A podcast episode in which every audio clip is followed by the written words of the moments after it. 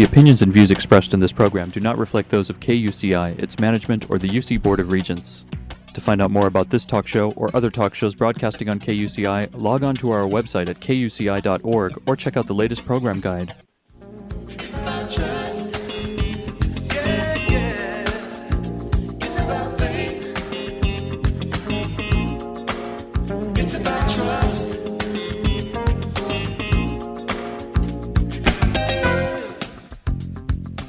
You're listening to KUCI 88.9 FM in Irvine and KUCI.org on the net. Welcome to Prescriptions for Healing Conflict. I'm Lloyd, I'm the show's engineer, and your host is Mari Frank. Mari's been an attorney mediator for 26 years, and during that time, she's resolved thousands of disputes as a neutral conflict healer. She's a member of the Orange County Superior Court Mediation Panel, and she's been a law professor of negotiations and mediation, and presently teaches negotiations right here at UCI. She's the author of Negotiations Breakthroughs and co author of Stepping Stones to Success and several other books. To listen to previous interviews, see upcoming guests, download podcasts, and learn more, visit www.conflicthealing.com. So, Mari, what's your show about today? Well, Lloyd, today our show is about love and hate. And we're going to be speaking with a psychoanalyst who's going to explain why we instantly may hate someone, but just don't know why. So we're going to talk about her and her books. But let me tell you a little bit about this wonderful lady coming to us from the East Coast in New York City. We are going to be speaking today with, um, right here, just with her, Elide Beltram. And she is actually from Switzerland and she is a psychoanalyst and an anthropologist. And she's the author of the memory of vinegar and oil. And we know how sometimes vinegar and oil doesn't mix but we like to put it together. And you are who you hate a scientific and psychological travelogue. She's a composer a linguist a radio host of call the shrink which is fun and she's lived with orangutans in Borneo and she's taught artificial language to dolphins in Hawaii. I love dolphins. And she practices in New York City. So we're just thrilled to have her with us. Thank you so much for joining us, Elide. Thank you, Mari. I'm very honored to be on your show. All right. So, you know, this, I found you in the Radio TV interview magazine, and it was just such fun to see what they said. You know, why do we instantly hate someone? So that that's a good question because when you're trying to resolve conflict and you have this hate for someone, that's surely going to get in the way. So that's right. that's right. So uh, that hate that we have comes from something that humans do. It's called projection. We project onto others what we don't like in ourselves. But I'd like to start with the attraction first. Doesn't that make sense, Mari? It absolutely does. So attractions can be positive or negative. Attraction has a chemical and psychological component that attracts to people who share something in common a common trait, a common habit, a common language, um, anything, common color skin, a common style. It's a common style. Anything that have, they have in common. Not, not necessarily positive sometimes. It's negative, but we'll get into that. Right, right. So this, um, and all this belongs into to, to our memory bank. All right? Yeah. So love, in love attraction, I'm sure you want to hear about that, right? Absolutely.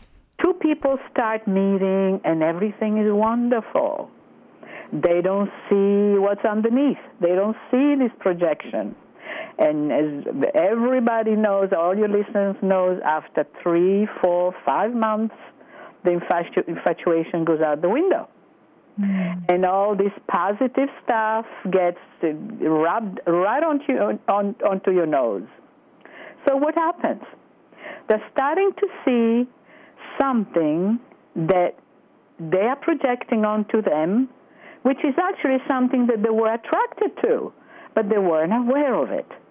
So all these traits, these habits, this language, this color skin, whatever, that that was so wonderful when they first met. All of a sudden they realized that wow, I see that in her, in him.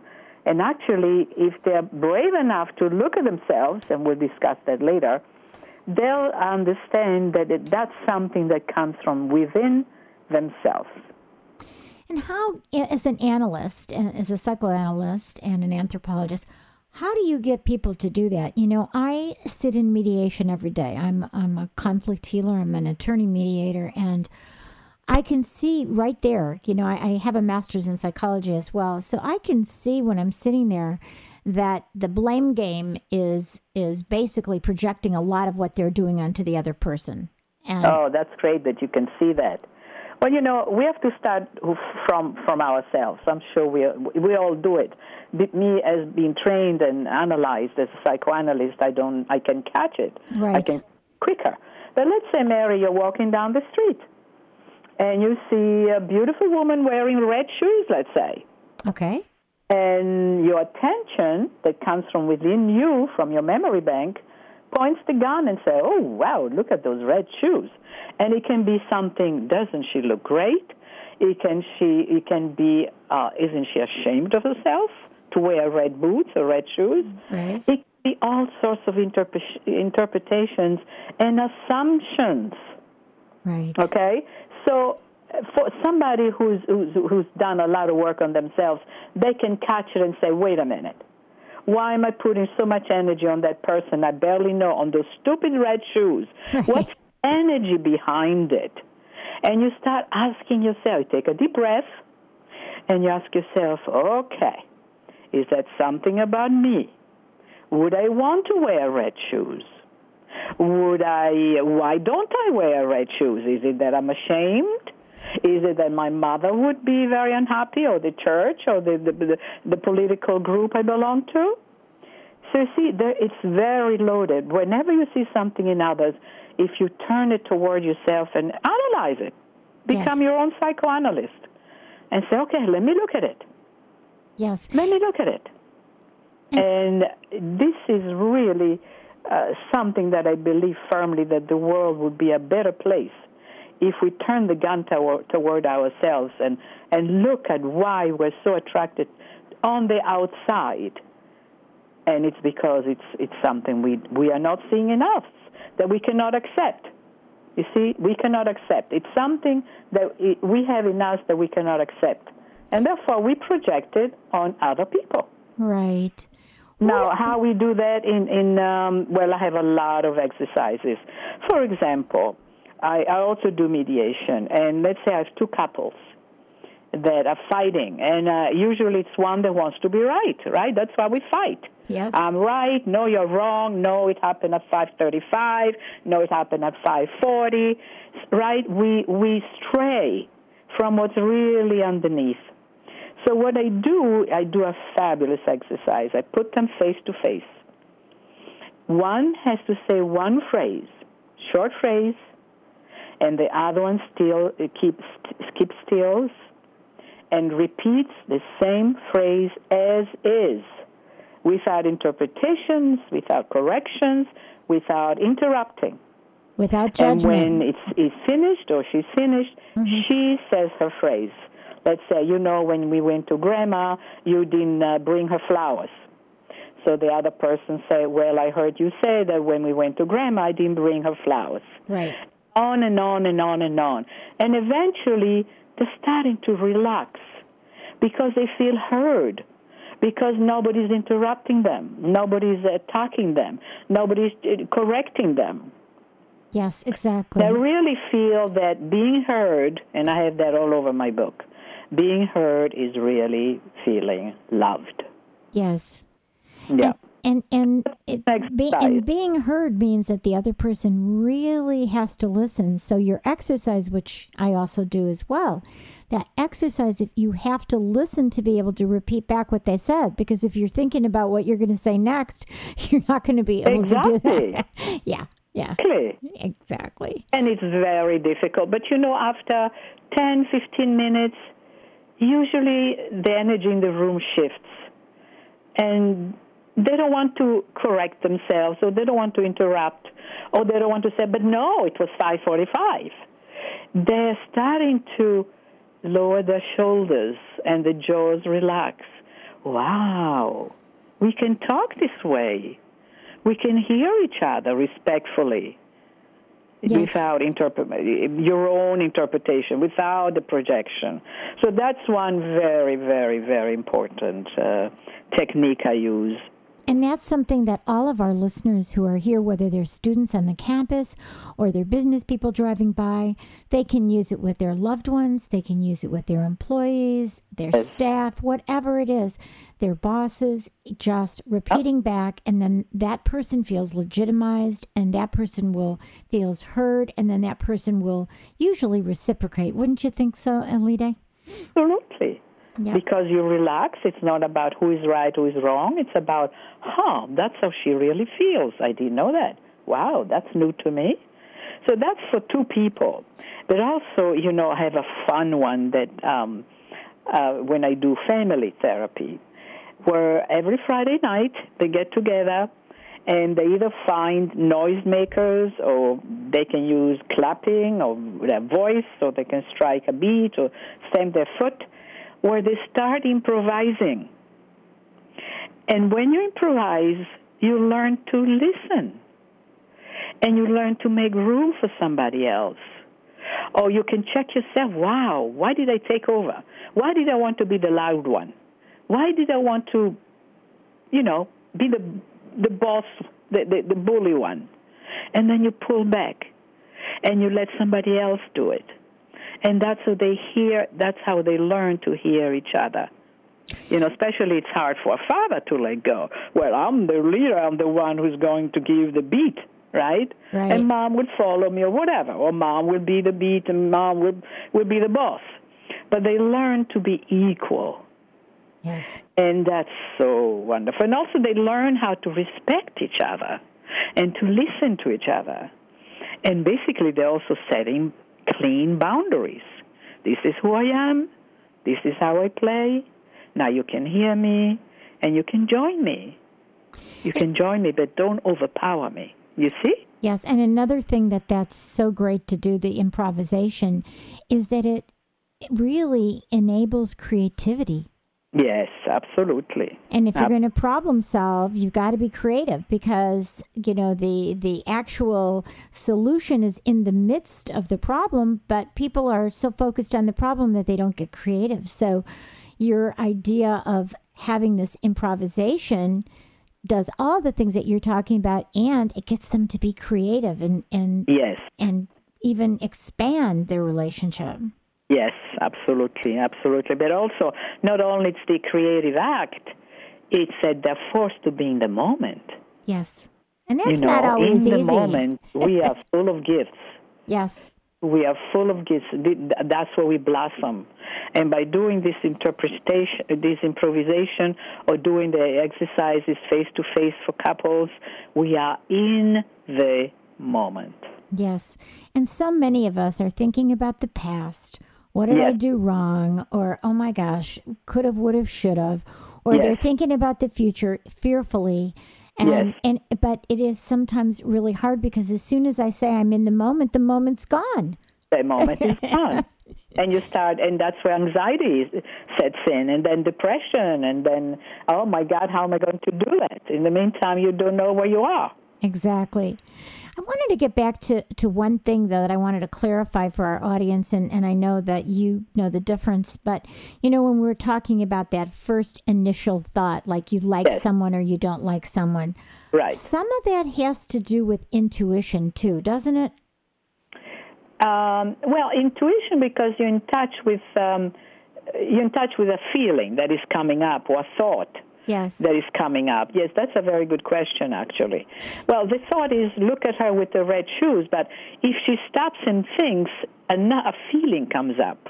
As I said before, could it be that I would feel shame? So yes, it is intuition if you are aware of it. Yes, and but I'm thinking like this, you know, first I Action. Yeah, I- I guess I was thinking like this. I uh, I had hired somebody one time, and um, on paper that person looked really great, and I I didn't listen to my intuition. My intuition was there was something really uncomfortable in my gut that I didn't feel good about. But because you know here I am the lawyer, right, and I'm thinking, oh, the the recommendations are good. This all the the uh, degrees are good, all these different things, but my gut was Yes. saying this isn't good, and I didn't listen to my gut, and I was so sorry. So Yes. there's a difference between biases and and perceptions that aren't based that are based on you know kind of like your ego versus like that inner knowing that says Yes. you better listen because you know someone might have maybe she's got the red shoes on and you love red shoes but there's something about her and she'll take a knife to you you know what i mean that's Yes. that's a little different that i wanted to, to clarify with our audience that that you know sometimes you get a feeling and the feeling is right Yes, but mo- uh, it can also be wrong. yeah You know, so somebody who goes around projecting Right. on other people, uh, what uh, signifies that he doesn't know, she doesn't know who she is, and therefore the intuition may be wrong. And that's the hard No. part, I think, is deciphering whether it's coming from my ego or if it's coming from my higher self. Exactly. Yeah. Well, I tell you, Mari, every time we judge, it comes from the ego. Yeah. You know, so right away, okay, why am I pointing the gun at her? This comes from my ego, and that's not intuition. What am I doing? Right. The the intuition is like a deeper feeling like uh Yes. oh, it's like, you know, somebody whispering in your ear, this person is dangerous. You know, it's there's a Yes. book by uh, Gavin de Becker, DeBacker, an old book that was called The Gift of Fear, and and he talks about that, like when you get into an elevator and you get a creepy feeling in your gut, Mm-hmm. Um, get out of the elevator. So, so you know, I mean, what I did in that one situation where I hired this person, I did not listen to my gut. I was trying to be non-judgmental. I was trying so hard to do what you're talking about that I really didn't listen to the inside. So I think that's something at least for me it was a very powerful lesson is to decipher the Right. difference between my ego judgment and my inner knowing. And so Right. that that's a hard one. So what's Yes, you know, Okay. it's a balance between, uh, you know, you get to intuition when you integrate it, and and this is a good exercise to stop this projection. A few words, you attr this attraction comes when two people, two halves, let's call them two halves, all right, are trying to uh, integrate their halves so that they can become whole. Uh, but they can only do that by looking at their own projection. And then once they gain their own growth, they become more balanced. Their personality, they like their personality, they're better relationships. It's all about integration, a balance between okay, my intuition is is off. I need to do something about it. Yes. Yeah. And I think you're right. When you're whenever you're judgmental Yes. from your head instead of from your heart, then then it's a danger and it's an ego thing. yeah. So we're speaking with Elide Beltram, who is a PhD in psychology and psychoanalysis, and she's been in private practice for over 30 years. And she's a composer and co- commentator on an internet radio show. And and she also is the author of You Are Who You Hate and The Memory of Vinegar and Oil Origins United. You know, I wanted to ask you something. I, I got a kick out of it when I was reading your bio that you had taught artificial language to dolphins, and I absolutely love dolphins. I've swam with them. Actually, my logo, if you saw on my regular website, has the dolphin leading the two sailboats to the safe harbor of a court. It looks like it's the uh, balancing scales, but it's a dolphin leading the the the uh, sailboat so they don't hit each other. So, w- w- tell me a little bit about that. That was fascinating me about that. Well, we were um, we were studying. Uh, we were doing uh, some research on uh, on uh, how much can they learn from us, and their willingness to learn is unbelievable. Uh, basically, we had to through gestures and sounds and objects, we had to um, train them to identify shapes, sounds, and uh, and uh, objects uh, through gestures. And of course, they were always rewarded with the fish. Right. Um, but what I want to point out, the connection is unbelievable. Just like when I was with the orangutans, you know, you look inside animals' eyes, Yes. and you know you're connecting to a higher higher place. Yes. Because you go, you get sucked in. It's so such a wonderful thing, and especially dolphins. I remember swimming with them, and I was in a bad place in my in my life at that time, and that dolphin kept being near me, and with his penetrating and loving eyes, connecting with me. And I really had to stop and think, okay, what is the message here? Yeah.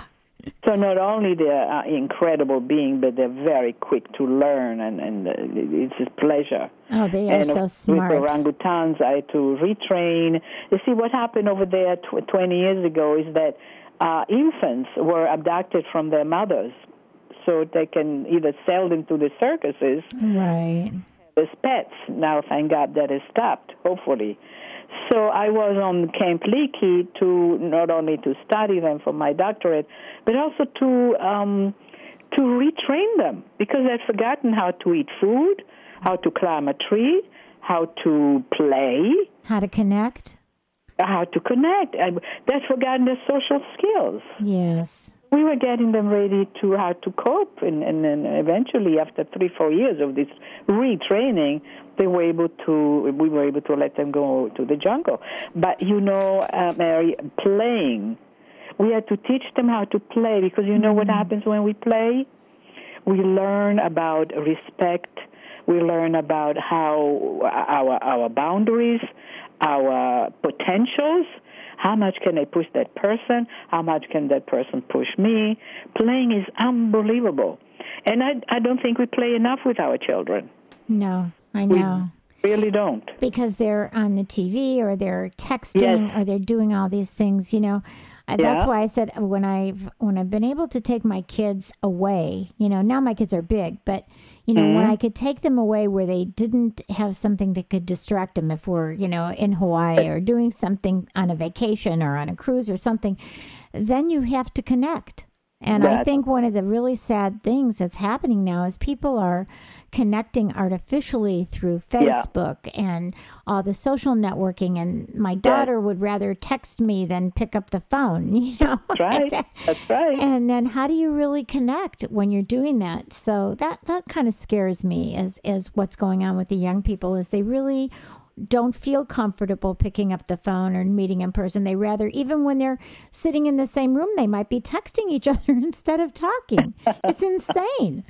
It's but crazy. It you really have to be uh, firm with your love that you have for them and say, no, we don't do this. Right, right. And parents uh, feel very guilty about feeling firm. Yes. Because they think they, uh, they're not going to be loved. Right. Yeah.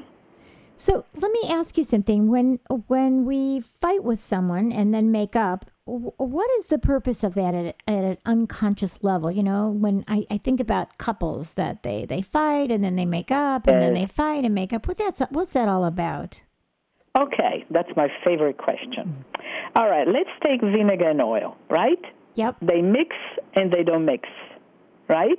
Yes. Now, when they're not mixed, the two entities are dead. One sits on one side and the other on the other side. Right. In order to mix it and create energy, we have to shake it. Yes. All right? Uh-huh. The same principle happens with a couple.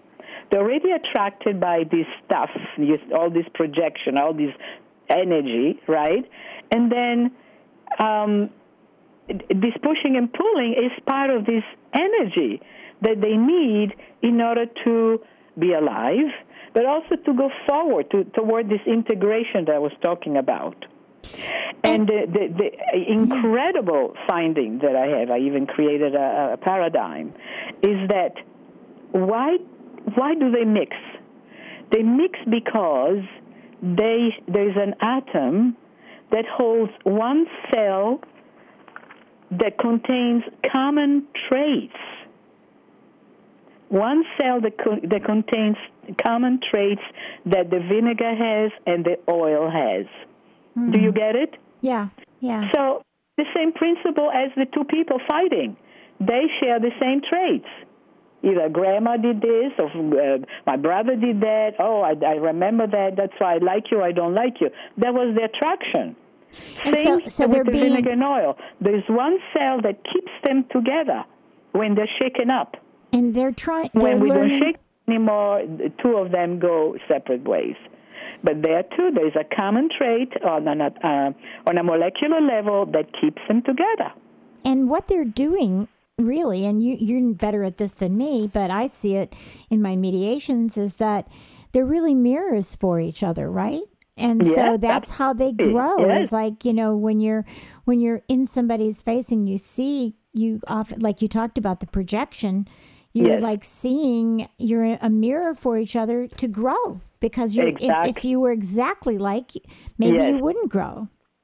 Exactly. I once came across an old ancient uh, song from from South Italy that was saying, "You are the mirror I don't want to see." I love it. It's like a song 150 years old. You are the mirror I don't want to see. That's incredible. Yes. Yes. So we see in others, we, we can only grow when we are in contact with somebody else, because that's that has the potential of seeing ourselves, and not necessarily a good part of us, a bad part of us that we don't know. Exactly. We don't know we have, so that we can make it good. You know, we don't have good and bad. We have a part that is dark because we haven't put any light on it. Just like when you go to the cellar, it's dark and scary. There's no light, right? The, the unknown. You put a, uh, you flood it with light, and you see everything. The fear is gone. You see everything. The same with us. Once we we put light on our dark side, we see everything. We are happy. Life is a better place. It's less scary, isn't it? It's less scary, and you know what it's called, and being enlightened. You know, 30 years ago they came out with a big word. I'm being enlightened. Right. It's nothing but that, putting light on that dark side that you just project out on other people. Exactly. Well, Yeah. believe it or not, we we are just about at the end. So, if you could give your website for your radio show and your website for your books, and then we're going to have to go. Great, Mari. Okay, so my um, my website is co- uh, www.cultishrink.com. Uh, there you'll see my teleseminars that I give. They're starting soon. Uh, my training for psychologists and psychotherapists. I have. You can buy my two books there. You can even buy some music that I wrote. Um, you can listen to my radio show every week called on double on uh, Blog Talk Radio slash uh, called the Shrink Ten, and that's about it, Mari. Oh, well, that's terrific. What was really fun to get to know you, and thank you for sharing. And and we wish you the very best, and we hope that we'll hear from you again. Thank you, Mari. Thank you. Okay. That's- have a great great morning. Okay. Bye bye. Bye bye. You've been listening to KUCI 88.9 FM in Irvine and KUCI.org on the net. I'm Mari Frank. Join us every Monday morning, every Monday morning at 8.30 right here on KUCI and visit our website at conflicthealing.com where you can see our upcoming guests. You can download podcasts. You can go to their URL, see a little bit about them. You can write us emails about what's important to you and finding peace in your life, forgiveness, and resolving conflicts. And thank you so much. See you next week.